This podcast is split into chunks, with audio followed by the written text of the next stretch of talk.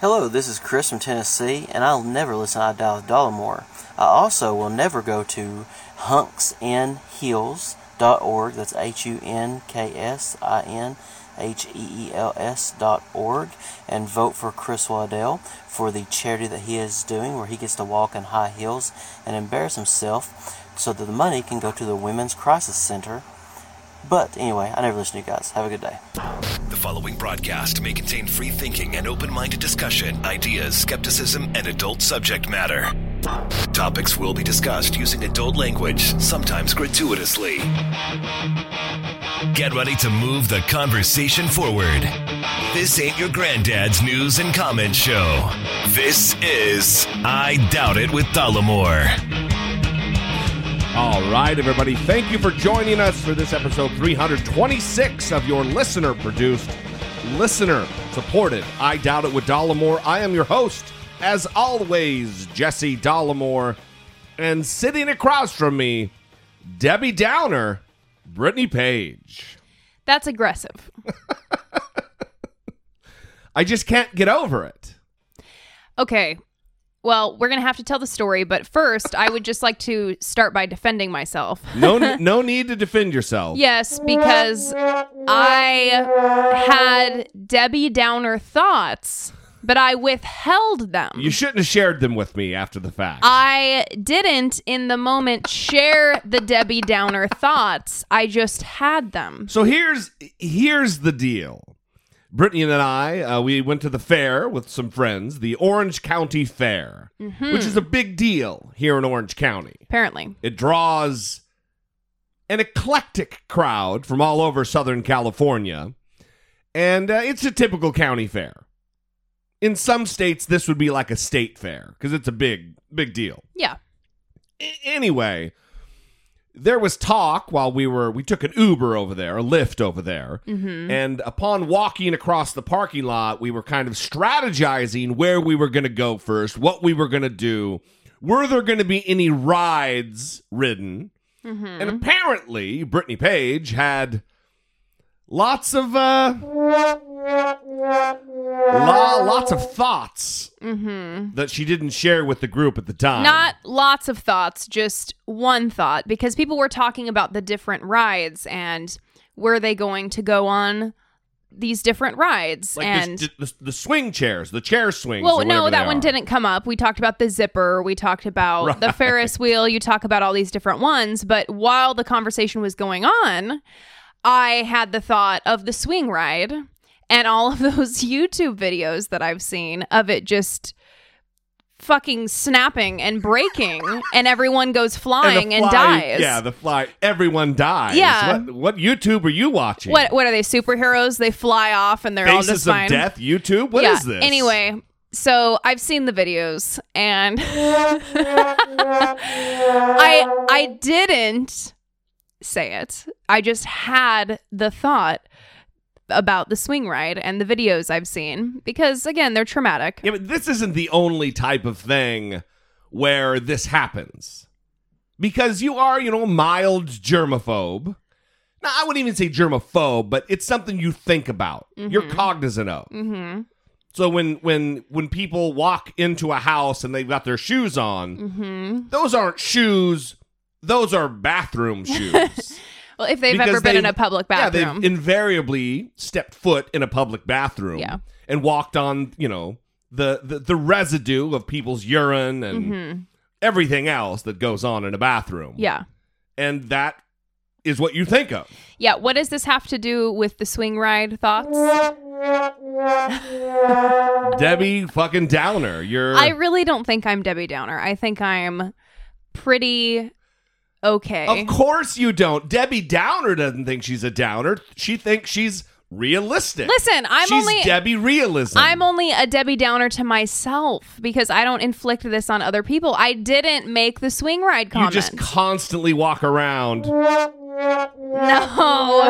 No. We can't go on the swing ride because we'll likely snap the chains Okay. and fly off into Not the air. Not likely. I'm just saying it's a topic of conversation to talk about the death videos. It's It's fine. It's just something to talk about, something to think about. Yeah. Doesn't need to inform decision making. it doesn't? No. So the entire time you're on the swing ride, which we didn't go on, you're clutching the chains for dear life, strategizing how you're going to land and roll to try to save yourself. Listen, I I blame I blame a lot of this on my mom because when I was a kid, she was very upfront with the way that the world works. Let's just say that. wow, that is that is a mild way of putting it. And uh, when I was younger, when I would go to the fair with my sisters, my mom made me very afraid of carnival workers. You okay. can call them carnies. I don't think they're like some protected class. And uh, she would say that they, you know, are creepy and don't go no, near them. she beat into your head the fear of being molested by carnies or raped by carnies. so the I would go and take my sisters on the rides and they would try to touch my sisters like to put them up on the ride. I'm like, "No, no, no. That's why I'm here. You know you don't touch. You keep your hands to yourself, sir. I will put my sister on the slide. Thank you." Um so I blame hence, I blame her for You prevented their inevitable molestation at the hands of a carny while being put into the ride. you never know. The teacups. That's that's where ninety percent of child rapes get uh, get uh, perpetrated in this country. What I'm saying is at the seating at a carnival ride. what I'm saying is I am a hero and You are a hero. you are not recognizing it. Not and a- that's fine. Not a Debbie Downer. That's fine. No, a hero, and you don't want to recognize it. That's Yeah. perfectly fine. All right. Well, let's somehow let's find it in ourselves to move on with the program. Let's get to a few voicemails, a couple of voicemails, and an email before we move on. Hey, Jesse and Brittany. This again is Walter from St. Louis. First, I would like to say welcome back, and I hope you two had a great time on your vacation besides the farts and the honey bucket. um, there is so much I want to touch bases on, but it's hard to squeeze under two minutes, so I'm gonna just I'm gonna just say that in episode 325, you guys stated that there weren't any new Patreons, but I am. Um, I also called earlier saying that uh, a while back, maybe a month or so ago, saying that um, my funds are a little, you know, tight and strict, which is okay. I, I feel that's how much I believe in you guys, and you guys have my full support because I respect your honesty and your funny spin on the current climate in the White House administration. I may not agree with what you two say all the time, but I still respect your point of view while sticking to that, uh, to the, I wish you two nothing but the great success. Um, hope this show grows over a million subscribers and, um, our Patreons. And I just want to let you know that you both are the best part. God bless. Wow, we love you, Stephen. Thank you very much. What a beautiful voicemail. L- let me say, it is a testament to our audience that they can disagree Yes. be, saying I don't agree with everything you guys say. We hear that all the time. I love hearing it. I wish the listeners would push back a little more even Mm-hmm. on things they don't agree with Yeah. in voicemails. Yeah. Because I'm not I don't mind being disagreed with. We've got an email that's upcoming. We'll read it next where they disagree. And my reaction isn't ah fuck you. It's wow, let's talk about this. Yeah. wow. What do you mean? I I think it's it's natural though. How many people do you talk to where you agree with them about everything? Only myself. And if that happens, you should be suspicious Yes. uh, of their motives. Why are they agreeing with you about everything? When I meet people like that, I'm very suspicious. Wait a minute, why is this person We know some people like that. like agreeing with everything I say? Yeah, yeah. They Well- can't genuinely feel like that, right? what it says to me is when they're not with you and they're with someone else, they're agreeing with them on everything too. So it's good when people push back Yes. and and remain a part of your life because that's Yeah. that's rare too, especially on the internet or in these these medium forums where you just cut someone off or disregard them because they have a different opinion and it's it's good that this is kind of an exercise in learning how to hear people, listen, Sure, yeah. and talk about things even when you disagree. Well, I mean, look, some people do need to be cut the fuck off. Yeah, that's but fine. but not just because they disagree. Yes. If they're just a consummate asshole, then yeah, yeah, but uh, it's good to go. Right. You know. But if someone's helping you grow intellectually or challenge your own ideas or um, help you further your understanding Sure. of why it is you believe something or why something is true, I think that that's that's good. well, even if you serve a role in their life where you're doing that for them, Yeah. th- that's also a very positive thing. Yeah. Because if you can flip somebody to be more rational, then they'll go through their life helping to flip other people. And for all of my Debbie Downer isms, I am positive in that way where I genuinely believe that that is possible. And I think a lot of people don't, but it but it really is. You you can change people and you can influence people in that way. what a dick.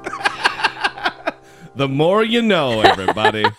Sponsored by Brittany Page. Oh, that was great. So let's let's move on to the speaking of disagree. First of all, thank you for the voicemail and for being our, our one of our latest Patreon supporters, Stephen. We we love and appreciate you very much, and thank you for your, both your loyalty and dedication to the to the show through listening, but also obviously monetarily. It's it's uh, Beautiful. yeah, it means a lot. And we hope we get a million listeners too. Well, that would be super great. Thank you for that wish. Tell somebody. Fingers crossed. Yeah. So let's let's move on to the email in which I was disagreed with. This is from Angela in Washington. Just listen to number of the Confederacy, Washington State. just listen to number 325 and something came up that I keep hearing around. You were discussing the asshole of the day and how she's proud of her Confederate ancestors. I agree that they don't need to be celebrated and I understand that things related to the Civil War are hurtful to many people. The thing I keep hearing that bothers me is the assertion that the Civil War was quote about slavery. Slavery was one of the big issues that contributed to the war, but it was far from the only reason for it. I think it's important not to oversimplify things in history because it makes it harder to learn lessons from it. I know that you weren't having an in depth discussion, so I understand you may have just said this without too much thought. I just wanted to write you guys because I have heard this from a few outlets with the recent discussion of Confederate monuments, and it's a pet peeve of mine. Also, you two are far more accessible than my local NPR station, where I also heard this oversimplification. Thank you for making such a great show, and Jesse is the best part because of the way he says, goddamn. Goddamn. Well, listen, um, hate to burst your bubble, but well, one, I, I obviously I, I do have a nuanced view of it. I don't think it was the only reason. I don't think I said that it was the only reason for the Civil War, but it is the main reason.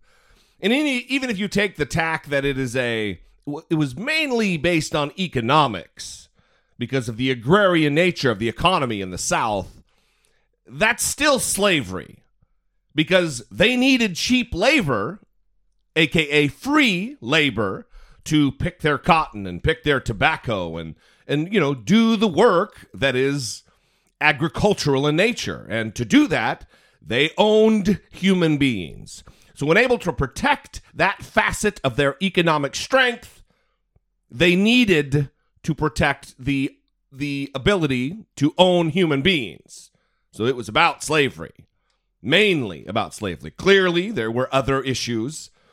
Uh, they felt alienated. The North was doing things they weren't, and they were more of a, an industrial. I'm not going to get into all of it. I do understand all that, and my my opinion still is that the main issue, not the only, but the main issue was about slavery. Even if you talk about the Tenth Amendment and that it was a states' rights issue, that state right was about whether or not you could own goddamn people. Well, I'm wondering if Angela is saying this because she wants to somewhat defend people who hold on to these ideas of their history and want to defend it, but don't want to be labeled slavery defenders. Sure.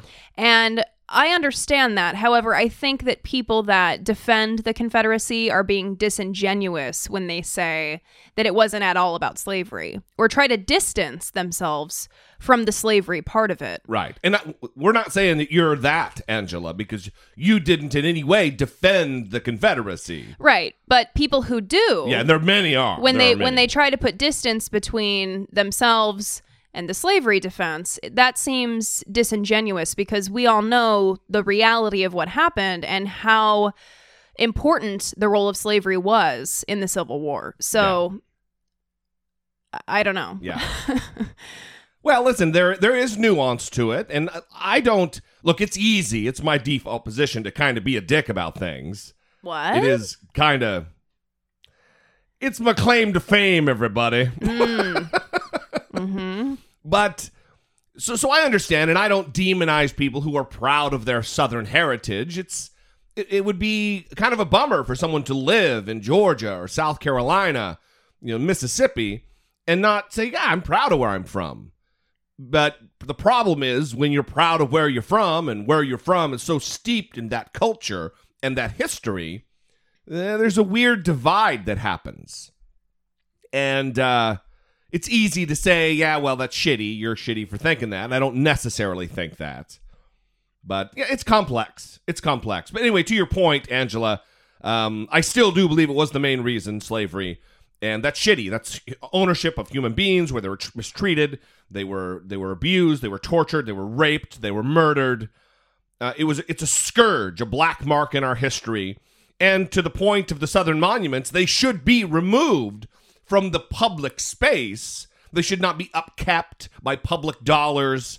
They should be put uh, in a museum where we can think about it from a historical context, not moved from public life altogether, but certainly not in the public square where people who are ancestors of those who were murdered, raped, victimized have to walk by them and have their tax dollars upkeep them. So that's another topic for another day, though anyway, thanks for the for the email. We appreciate very much, Angela. Um, as all of our our listeners who communicate. Let's move on to Joshua from the aforementioned South Carolina. Hey, Jesse and Brittany. This is Joshua from South Carolina. Uh, wanted to call and weigh in on the South Carolina governor candidate that you had spoken about, Catherine Templeton. Um, so I live very close to Pickens, and that area is really no different from mine. Uh, I would really like to briefly describe these people for those people who aren't familiar with eh, southern states, South Carolina in general. Um, for the most part, they're apolitical um, and extremely uninformed. Shocking, I know. Uh, what's weird is that they're proud of being uninformed, like genuinely proud. But then in conversation, they'll also be a perfect display of Dunning-Kruger, oddly enough. Um, their views pretty much are only based on what their parents taught them, what their church tells them, or their personal identifiers, typically being white, southern, and nominally Christian. You know, Christian in name only, oftentimes. They don't need to hear anything besides what correlates to those identities. Otherwise, it doesn't really make a difference. What really worries me about my state and about other conservative southern states is how insular they are. People have little or no interest in learning and trying new things or in meeting new people. I'm terrified that these willfully ignorant people and their children and grandchildren keep my state locked into this pattern. Eh, who knows for how long. Another concern is that they, who may not feel this way, uh, the progressives, are pretty much inactive. They don't engage, they don't attempt to educate, and they often don't vote. A lot of non-voters here. What few progressives there are, they either quickly move away, who can blame them, or stuck sitting here, just spinning their wheels in the mud. I don't know how to change this, but it really concerns me, and I would really appreciate your input. Thanks, guys. Love the show. Well, it's a tough spot. I mean, you're you sound exasperated. It's it's interesting to me that you sound like you're one of the imagine this. You just talked about people leaving the state, the, the few progressives that are there. Many leave the state, and then you say, well, can you blame them though? And you're speaking as though I would imagine they would have spoken prior to leaving the state, which is an easy move. I mean, it's not easy in your life, in, in the scope of your life, you know, uprooting and moving the fuck on.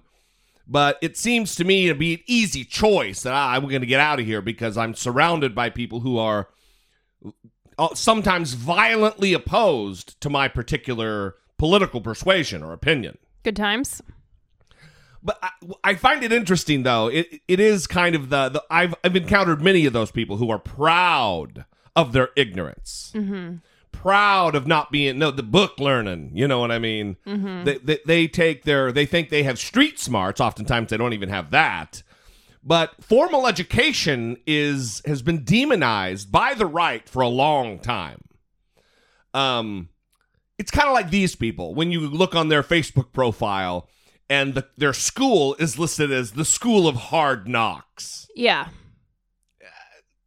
That always it tickles me, Brittany. hmm Well, it's the same people that criticize elitism and Yes. Yeah. oh yeah, you know a lot of stuff because you read it in books. where where else do you learn things?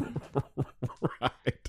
I, I, so anyway, uh, as far as your question of what to do, look if you're if you're committed to staying in South Carolina and the South there, then you're going to have to maybe get active and have your part of your your your energies focused on changing hearts and minds.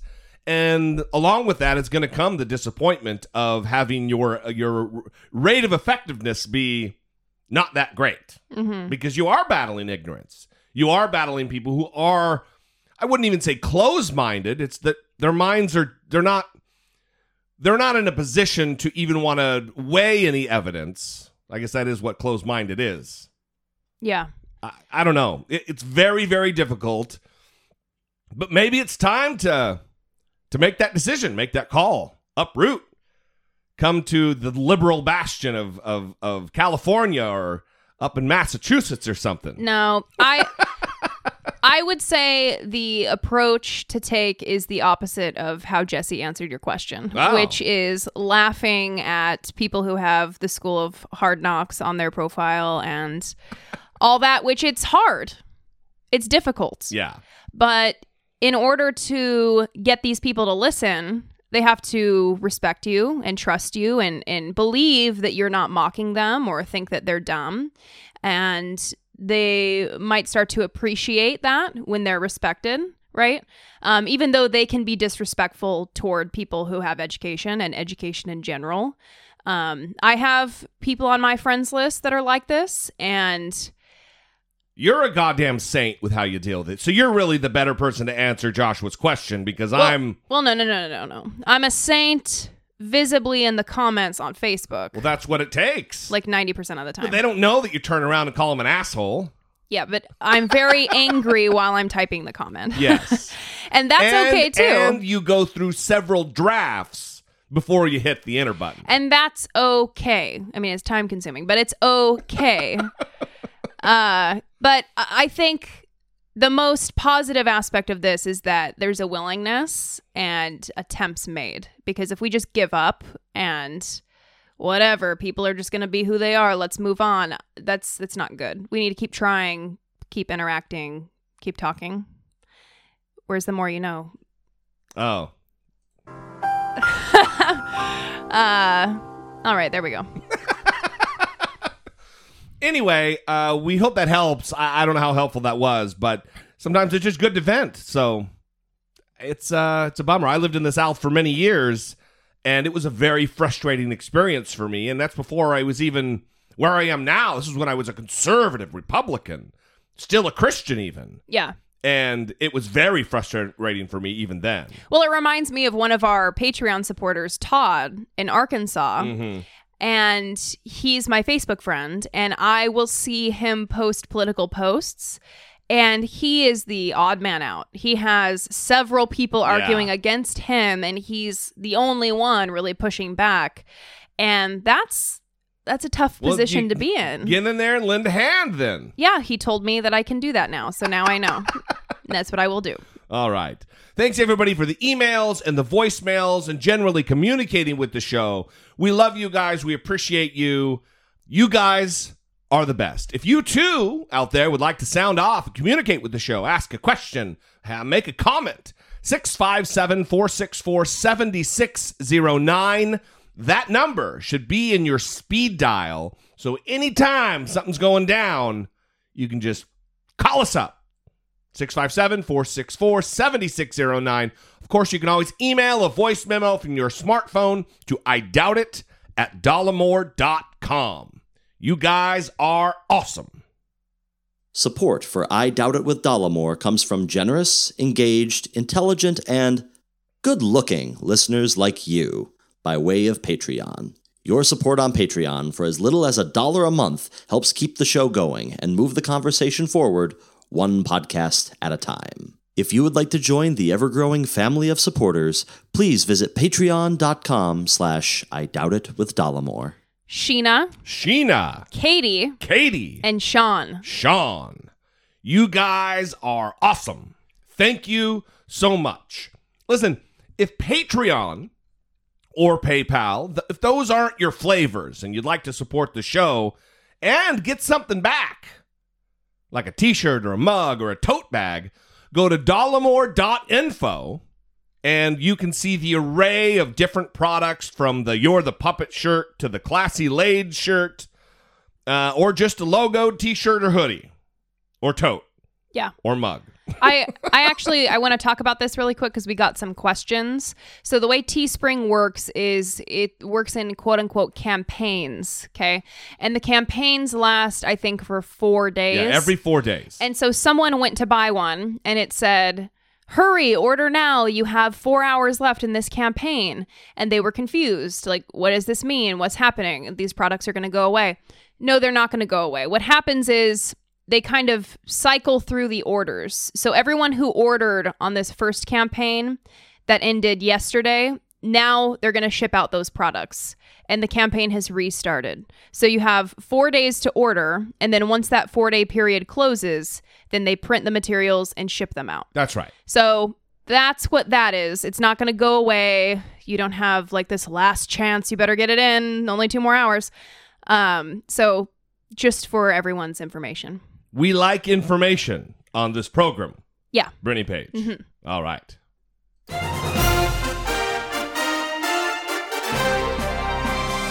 Dollamocracy. Facing down pessimistic politics with realistic optimism. So Donald Trump is on vacation for 17 days. He started his first leg of his vacation in New Jersey at one of his golf courses. Of course, one of his golf courses. He claimed uh, via Twitter or whatever that I'm out here working, taking meetings, doing my thing. And then, of course, the evidence on Instagram starts flooding in of people taking pictures of him in a goddamn golf cart. Yeah, so he tweeted working in Bedminster, New Jersey, as long planned construction is being done at the White House. This is not a vacation. Meetings and calls. Right. 17 days while golfing on his dr- on his Trump golf property. Yeah, but there was this Instagram photo that had like eight likes on it. Yeah, really very obscure. Just a random person, and they posted a photo of him in his golf cart. And then there's been other photos taken where he surprised a wedding party Yeah. on the golf course. in his, you know, Donald Trump white polo, yep. khakis, Red giving hat. the fucking thumbs up with his goddamn red hat on. Yeah, and taking pictures with people. So, not doing a very good job of keeping up the whole not vacation thing. Well, let's let's let's revisit some of the things he said from this supercut of all the times he not all, but a few of the times he talked about never going on vacation, how much Obama golfed because at this point Donald Trump has doubled the amount of vacation days, days away from the White House in non-White House like, you know, not foreign trips. Donald Trump is doubling Barack Obama. Obama, it was reported today, played 250 rounds of golf. Everything's executive order because he doesn't have enough time because he's playing so much golf. Obama ought to get off the golf course and get down there. I'm going to be working for you. I'm not going to have time to go play golf. He played more golf last year than Tiger Woods. This guy plays more golf than people on the PGA Tour. I love golf. I think it's one of the greats, but I don't have time. But if I were in the White House, I don't think I'd ever see Turnberry again. I don't think I'd ever see Doral again. But I'm not going to be playing much golf, believe me. If I win this, I'm not going to be playing much golf. I wouldn't leave the White House very much because, you know, like little things like these little trips where they get on, they cost you a fortune. I love working. I'm not a vacation guy. I don't take vacations. I'm not like Obama where he takes Air Force One to Hawaii. I don't take vacations. I promise you, I will not be taking very long vacations if I take them at all. There's no time for vacation. Other people, they go away for weeks and weeks. I don't like taking vacations. Obama likes relaxing and going on vacations. Me, I like working. I like working, I really do. If I get elected president, I'm going to be in the White House a lot. I'm not leaving. We have deals to make. Who the hell wants to leave? So here's here's the deal. I'm not complaining about a president going on vacation. I never complained about George W. Bush going on vacation. I never complained about Obama going on vacation. And I'm not complaining or saying that Donald Trump doesn't need or deserve a vacation. This is about the hypocrisy.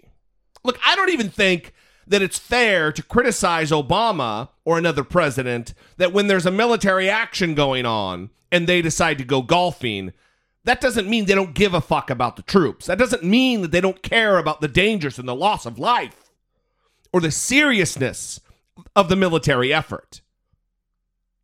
Thing you can do two things at once.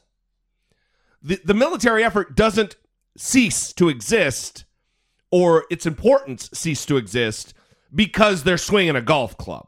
Right. They're not picking up a rifle and manning a post. They're the commander in chief. Mm-hmm. So I'm not bitching about Trump taking the vacation. It's the previous minute and 17 seconds that you just heard of him rambling on, maligning Obama for golfing, and then he golfs every fucking weekend. Mm-hmm. Every weekend almost, he spends away from the White House on one of his Trump branded properties. Yeah. Which, by the way, benefits him immensely because of the because of all of the new memberships that he is being rewarded by of all kinds of super wealthy people who many, probably not all, but many are buying access to his clubs for the possible benefit of being close to the president of the United States. Right. It's also uh, because people people do say, "Oh, why are you criticizing him for taking vacations?" That's really not it, and I wish people would stop saying that because it's actually good that Yeah. the president takes a break For sure. and has some downtime because burnout, they're just like anybody else. They're doing a lot of serious things. They have a lot of stress. It's a serious and, job. And they have the weight of the world on their shoulders. Yeah, so it's important that they take a break. But like you said, it is the hypocrisy of his previous statements and how he would rile up these crowds with these talking points on this issue. And now you have conservatives who were angry about Barack Obama Oh, taking vacations. wouldn't shut the fuck up about it. Now they have no problem with Donald Trump doing that. And that's that's very frustrating and listening to people like Tomi Lahren defend Donald Trump on this issue. Yeah. When you know that she felt the opposite about Barack Obama, it's just it's maddening. Well, speaking of maddening, and speaking of hypocrisy, Kellyanne Conway took the air this weekend to defend the lies that were told about the Russia investigation by the Trump administration and by Trump's own lawyer relative to the meeting at Trump Tower with Don Trump Jr., Jared Kushner, Paul Manafort, and the slew of Russians and Russian supporters. I don't know that I'm going to play this entire clip, but goddamn, it is that woman. It is maddening. That under oath. That may have been overtaken uh, by events now, and we'll see whether the special counsel is indeed looking at obstruction, including of the president. Part of the reason, as you know, that this story has persisted is because the White House and the president's surrogates have told conflicting stories. First, they said no contacts with Russia, and then it turned out there were at least 18 contacts. The story broke in the in the New York Times saying the president was involved in the drafting of his son Don Jr.'s misleading response to that meeting he had with Russians during the campaign. And Jay Sekulow, the president's attorney, came on GA and told me this, saying the president was not involved. The president didn't sign off on, on anything. The president wasn't involved in that. Well, the New York Times says that he was involved in it, that several people on the plane were involved in it as well. So you're just you're disputing That's incorrect. that account from the New York Times. Yes. But just this week, when the Washington Post reported with more detail that the president was indeed involved in the drafting, Sarah Sanders, the press secretary, conceded it. Let's listen. The president weighed in as any father would based on the limited information that he had.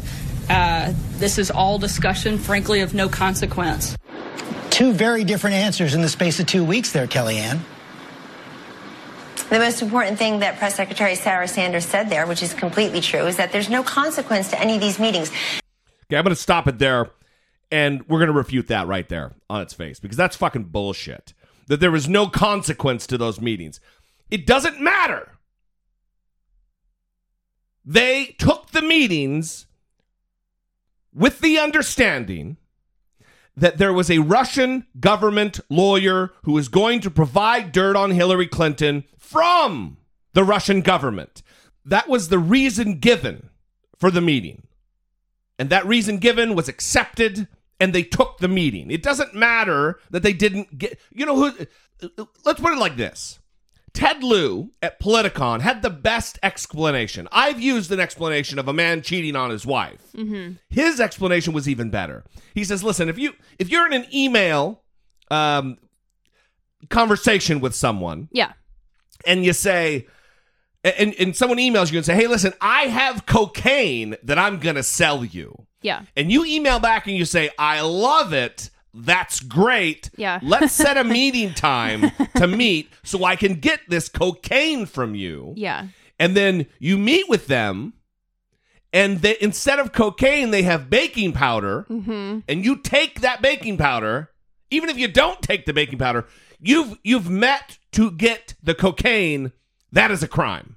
Yeah. And that is what happened here, except instead of cocaine, they were looking for information on Hillary Clinton provided by a foreign adversary. All of that is criminal. Their intent is what matters here, not necessarily that they came through on what they that they actually got what they were looking for. Well, and it's not like uh, that's a great example because that is how things work in law enforcement. I mean, that's what vice detectives do. Yes. They they chat with somebody or they pose as a prostitute and all it takes is you taking the meeting of a prostitute. That is perfect right there. Yeah. You show up, hey, I want to get my winky wet with a prostitute. Oh. And then you don't get to say, oh, well, I actually didn't have sex with them. Yeah. It doesn't matter. Right. So that's awesome. Anyway, they continue. I don't know how much longer I'm going to let this clip go because it drives me goddamn. It's so grating. Listen to this liar. The president weighed in as a father. He did not dictate the statement. But first, the White House and the president's would- lawyers said he wasn't involved at all. They didn't tell the truth. George, you know, I I know there's this whole thing about uh, where everybody wants to take About this tack. telling the You know, truth. let's talk about let's no okay. Well, let's let's talk about telling the truth. Let's talk about l- a president looking Americans in the eye who are still suffering eight years later, who were lied to. If you like your plan, you can keep your plan. If you like your doctor, you can keep your doctor. Benghazi happened because of a video. Go tell the families of those. Four innocent Kellyanne, you're simply changing the subject right that here. I'm that to- and hold on a second. No, no, You're that is the changing subject. subject, Let's talk going about back credibility to that President impacts Obama people. and Hillary Clinton. Right there, I said directly Those were big different, lies. directly different responses within two weeks. How do you explain that? Can the George- president and his team get control of that and be open and truthful about the Russia investigation? George, the president has said the entire investigation is fabricated, that this is a conclusion in search of evidence. They've come up with nothing. We've been doing this for almost about a year now. And what is there to show for it?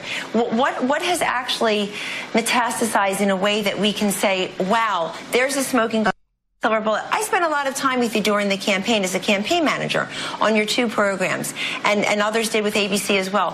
What, what one thing did we ever say, do, or conspire that had anything to do with Russia? When I needed How about, hey, Russia, if you're listening, I would love it if you would get Hillary Clinton's missing emails, and I'm sure you'd be richly rewarded.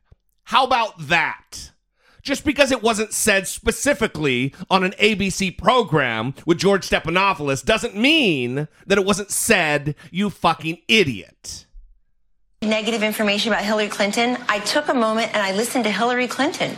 I mean, we went to Michigan, Kellyanne, not but wait Moscow. a second. We know we right now. We know now what has come up in just the last few weeks is that Don Jr. responded to an email saying that he was going to get Russian government information on Hillary Clinton. That was not out during the campaign. That was revealed just in the last several weeks. Right, but what came of that meeting? Nothing. Jared Kushner shared with the House and Senate committees and then with all of us in a public statement at the White House about 10 days ago, George, that he had texted an aide and said, please get me out of this meeting. It's a waste of time.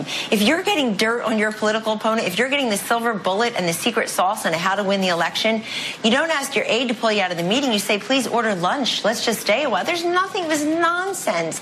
It was a ridiculous meeting. It was nothing. People wanted to, uh, people want to offer their services and have meetings all of the time. Believe me, I know you know this. But let's look at the consequence. No follow up, no results, line, no relatability. I was never informed of that meeting. I found out about it when you found out about it, when the rest of the public did. when the Bottom president, line. the president had no knowledge of that meeting. Bottom line, Kellyanne. Yes. Does the president commit to not firing Robert Mueller? The president has not even discussed that. The, the president is not discussing firing Bob Mueller. But will he commit we not to fire him? and cooperating with. He, he has not even discussed not fire. He's not discussed firing Bob Mueller. That's not and in what I'm fact, asking. Ty Cobb. Well, well, hold on. I'm not the president's lawyer here, but I will tell you, as his counselor, he is not discussing that. He, you have to listen to his special counsel, Ty Cobb, who works in the White House now, and has said very clearly, George, this week, that we will continue to cooperate with Bob Mueller in his investigation, even though he just hired the 16th person. Many of them are Democratic donors. But we'll continue to cooperate and comply. And Ty Cobb said something. So something that really Ugh. bothers me is how no one counters that line that nothing came of the meeting with that doesn't matter. Yeah. The point is what was said in the emails and that he went to the meeting hoping that that would be the outcome of Yeah. the meeting. So it doesn't matter. A- And, I wish that they Also, we say, don't know that they didn't get anything. Yeah, we don't know if that's true. They lie all the time. So I just don't understand why no one ever says, well, that doesn't matter. That should be the direct response to her talking point there. And I don't think I've ever heard someone say that. Yeah. I mean, I know their jobs are difficult, but they have time to For sure. prepare to say that because they know that it's going to come out of her mouth. The other thing that I wish would be said, and this might not be their job, is when they say there's no evidence. Well, we're in the middle of an investigation. Right. We don't know what evidence Bob Mueller has because he's doing his job well and it is quiet. He's doing it methodically and legally. So he's not leaking. He doesn't have leaks coming out of his team. They are being very professional about what they're doing. So when the evidence drops, it's going to drop and it's going to be big. Also, I'm sure if Hillary Clinton was president, Kellyanne Conway would be very irritated by how long this investigation is taking. Oh, and when is yeah. it gonna end? He she's been under investigation for so long and they've found nothing. when are they gonna stop? Yeah. I'm sure that would be the approach. Uh, goddamn. So, uh, obviously, we're going to keep following this. This is the, every single week. I am. You're very dejected now after having watched or listened to Yeah, Kellyanne Conway. she drives me goddamn crazy. I I just, it is weird that I'm still able to be. We talked about this the other day, and you were you put a positive spin on it. That I'm still able to be surprised at the shit that goes down. I'm still something doesn't happen and I'm like, oh yeah, that that sounds about right. I'm still like, wow, holy shit, I can't believe this shit is happening. And what was the spin you put on it? Yeah, so uh, I took a break from my Debbie Downer ness and the fact that we are surprised and the fact that something happens and we feel outraged, that means that we are not complacent. Yeah, yeah. That that this isn't just business as usual, that we still have the sense that something's not right. I'm not super cynical yet. Yeah, and that and that there still is a motivation to change things. There's still a motivation to have these discussions. And why am I giving so many pep talks today? Uh, This is too many pep talks for one episode. Yeah. Why are you putting me in this position again? So speaking of pep talks and speaking of, of outrage, Jim Acosta, who's a reporter from CNN, who I think does a good goddamn job, got in an argument last week with Stephen Miller. Now we didn't get time for it because uh, where I put it in the program, it came late and we went long and it got cut, like often things do. But the Trump administration is putting forward immigration policy that would favor English speakers. It would favor the educated. It would depart from generations of immigration policy here in the United States. Ultimately, what it is, it's a Stephen Miller concoction, it's a Steve Bannon concoction to favor white people. It is an ethnic orientation to our immigration policy, which is racism. Let's let's fucking call a spade a spade here and talk about it as what it is.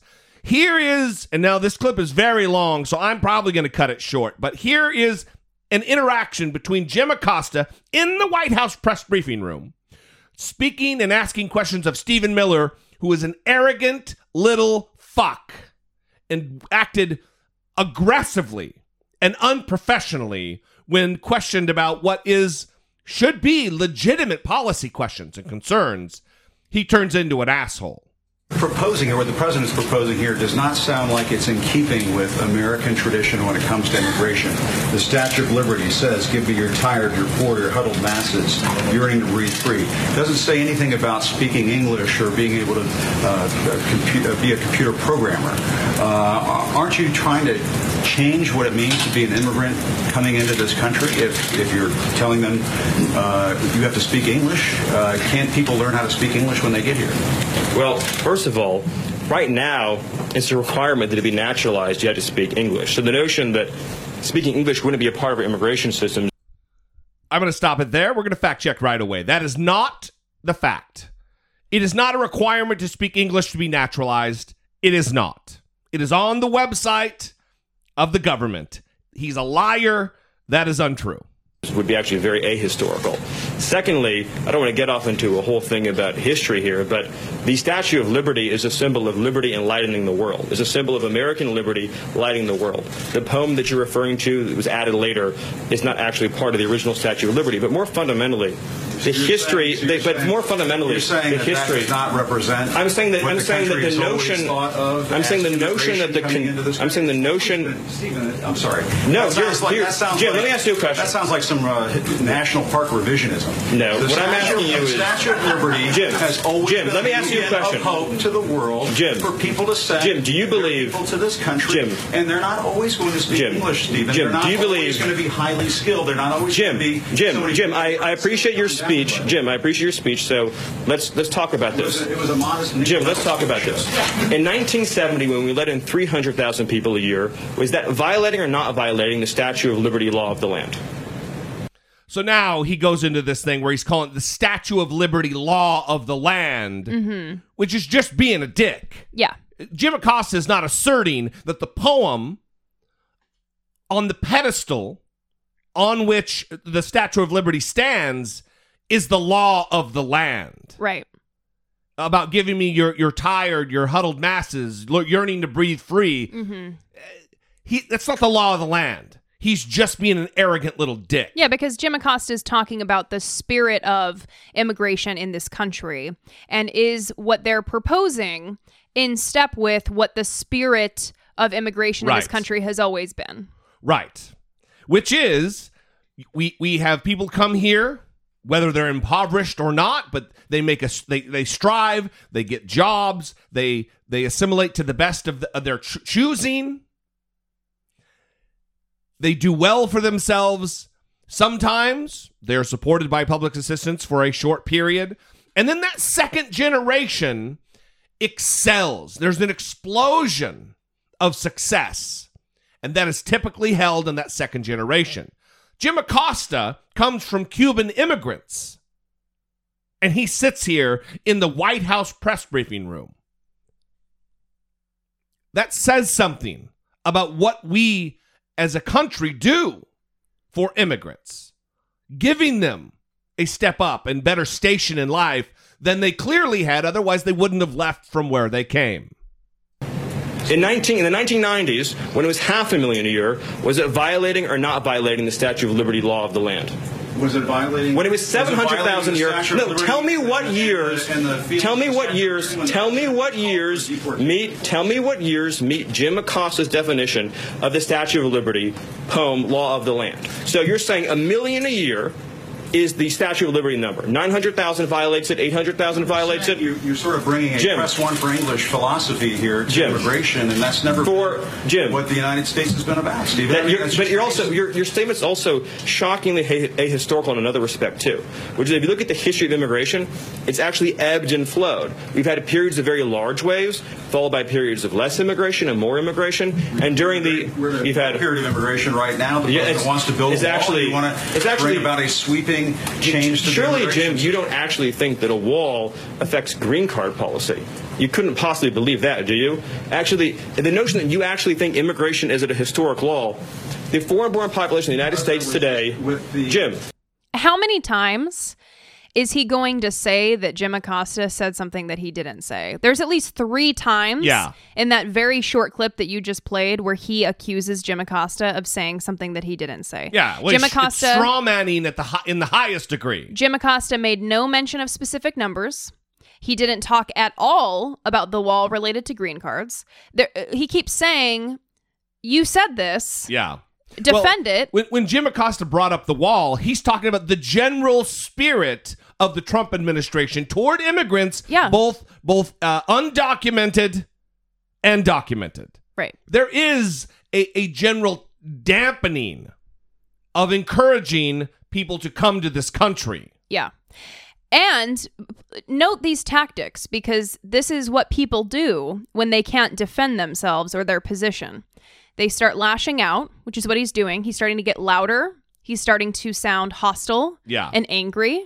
And he keeps accusing his opponent of saying things that he did not say. There are clips of him on CNN get yelling and getting aggressive, doing this exact same thing because his arguments do not hold up. He also doesn't allow Jim uh, Acosta to speak. While Jim is, is talking, he's Jim, Jim, Jim, Jim.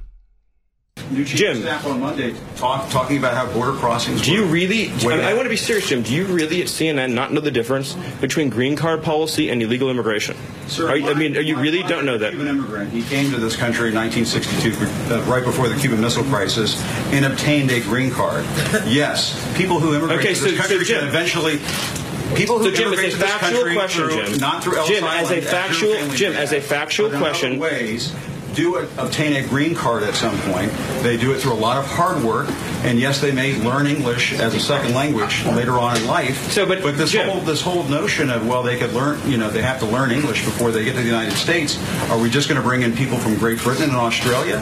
Jim, as actually, I have to honestly say, I am shocked at your statement that you think that only people from Great Britain and Australia would know English. It's actually, it reveals your cosmopolitan uh, bias to a shocking degree that in your mind, no, this is an amazing, this is an amazing moment. This is an amazing moment that you think only people from Great Britain or Australia would speak English is so insulting. It's also not what Jim Acosta said.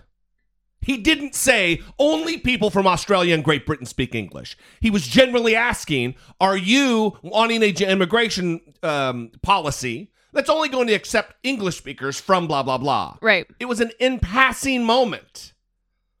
It's not a specific thing where he says only people from these countries speak English. Right. Again, straw manning. to millions of hardworking immigrants who do speak English from all over the world. Jim, have you honestly, Jim, have you honestly never met a an immigrant from another country who speaks English outside of Great Britain and Australia? Is that your personal experience? Of course, there are people who come. But that's not what you said, parts of the and it shows it shows your cosmopolitan bias. And I just want to say, sounds like you you're trying to engineer the I just racial say- and ethnic flow of people into this country. through Jim, this that is one of the most outrageous, insulting, ignorant, and foolish things you've ever said. And for you, that's still a really the, the notion that you think. I'm going to stop it there. And that was an insult by Stephen Miller to Jim Acosta. That that was the most ignorant and stupid thing you've ever said. And for you, that's blah, blah, blah, blah, blah. Let's get into who Stephen Miller is, first of all. 31 years old from Santa Monica, California. Ran for student government in high school, which wasn't too long ago because he's only 30 years old, 31 years old. He was such a reviled character, hateful character who railed against quote unquote multiculturalism while in high school, complained and bitched about Spanish speakers in high school.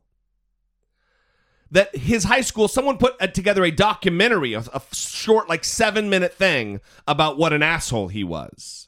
He came to fame appearing on Larry Elder's radio show all the time, bitching about his high school. He then went on to Duke University, where he teamed up with Richard Spencer, the racist, face punched Richard Spencer. Right. I actually want to pause there because I think that that paints a good uh, picture of him. And he used the word cosmopolitan there at the end. Yeah, a couple times. That's kind of a dog whistle for the racist community. Um, calling Jim Acosta cosmopolitan, that was a word that was used to identify and single out groups of people who um, hadn't appropriately assimilated. Oh. Um, so based on how they look, speak, or live. And it is an elitist term. It's calling someone an, an elitist, but it also refers to this lack of proper assimilation within a culture. Hmm. And uh, for both fascist and communist regimes in the 20th century, Jews were the biggest cosmopolitan offenders. So if you look up the history of this term, and then you look at Stephen Miller's past and his connections to people like Richard Spencer, Yeah, yeah. you see that even though he was like that when he was younger, he still shows signs of continuing those connections and problematic views. Which is weird because Stephen Miller is a Jew.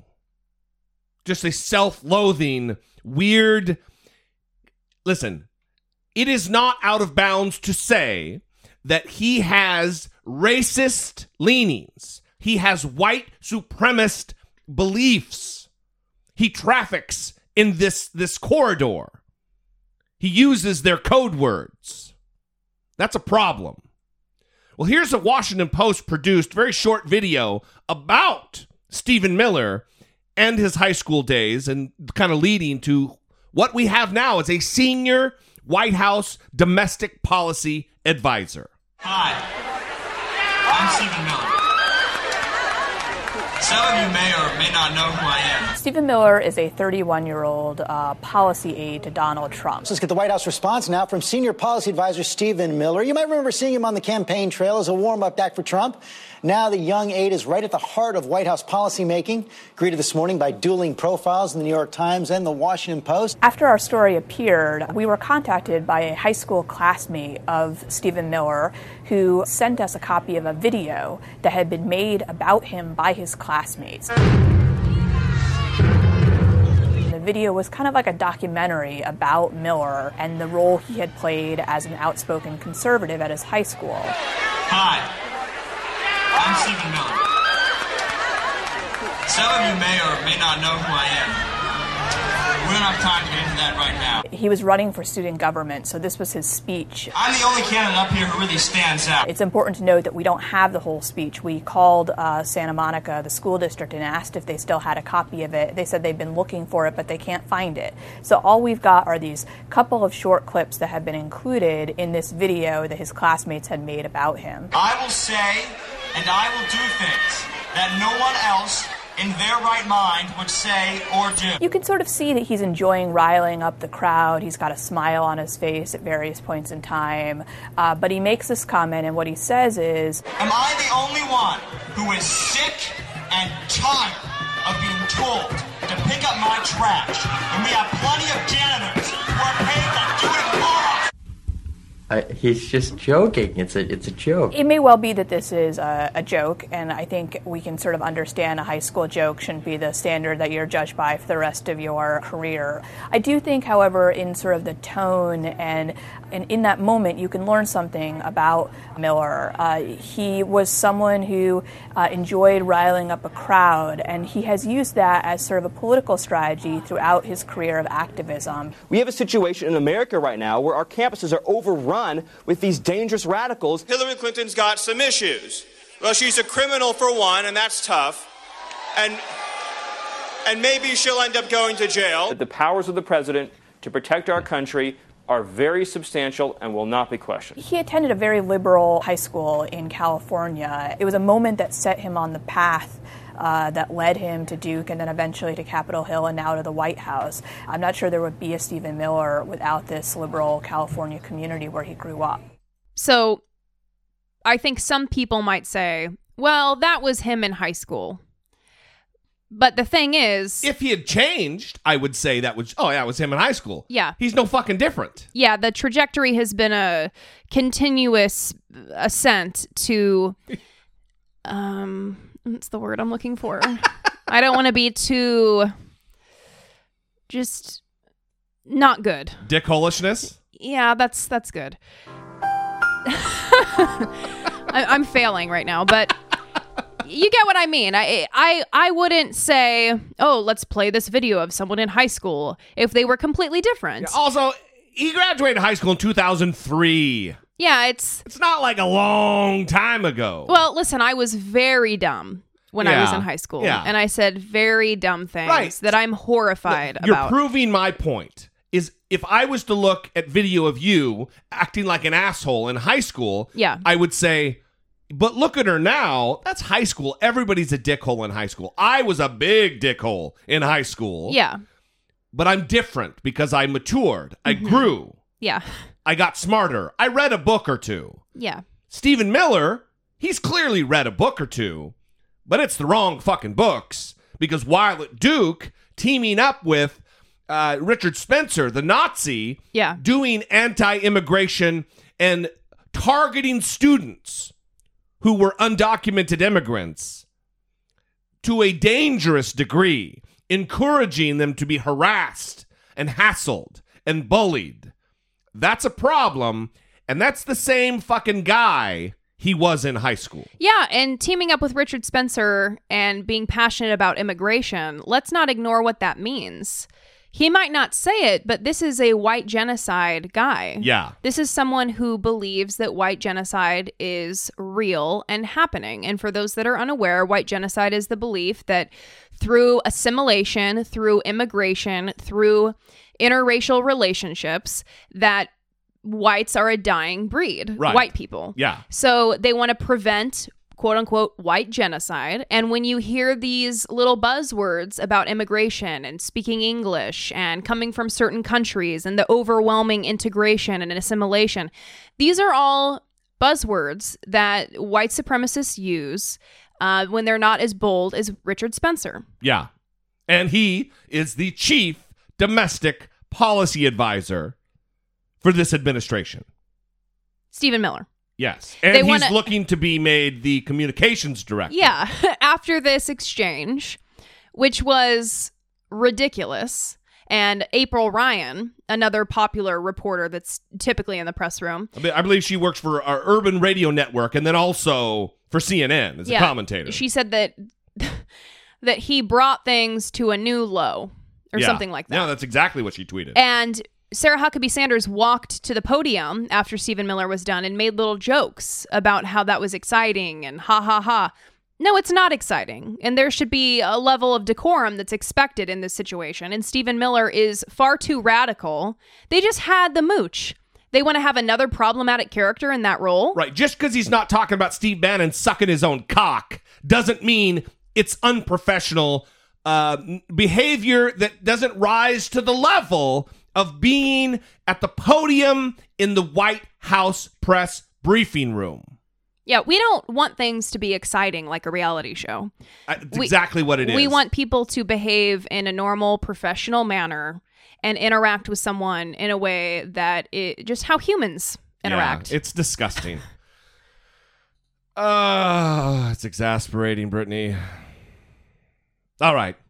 We're going to end there. We're going to move on with uh, taking care of business. But, uh, but what, what, what, the story that I keep pushing, and we're going to have to push it again, is this Trump Real News network that they're putting together, at least the broadcast. Um, his daughter, daughter-in-law, Yep, Laura Trump. Laura Trump, was the host, but now they've hired Kayla McEnany. We're going to skip this story Kayleigh. until Kayleigh, Kayleigh McEnany. Uh, we're going to skip it until hashtag third episode because Yes. we're doing that again this week. But for now, let's wrap.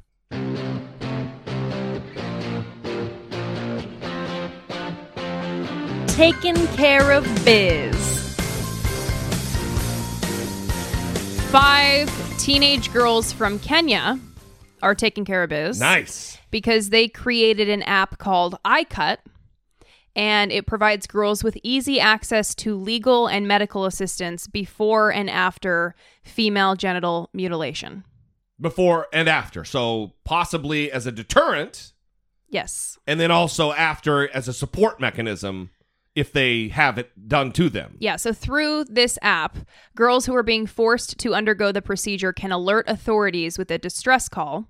Oh. And survivors can also report their violations to local authorities and find local rescue centers where they can get help, all with the touch of a button from within the app. That is awesome. The app's interface has five different buttons help, rescue, report, information on FGM, and donate and feedback. So that those are the only buttons within the app. It's great. Yeah. That is taking care of biz. So the app earned them a place in the 2017 Technovation Challenge, a competition taking place in Silicon Valley later this month that helps girls around the world become tech entrepreneurs. And they are the only African team whose app was accepted in this year's challenge, which is sponsored by Google, Verizon, and United Nations. Winners will receive $15,000 to help them continue the app's development. Wow. And they said that their goal, really, their mission, they call themselves the Restorers. Hmm. And they say it's their mission to restore hope to hopeless girls. Awesome.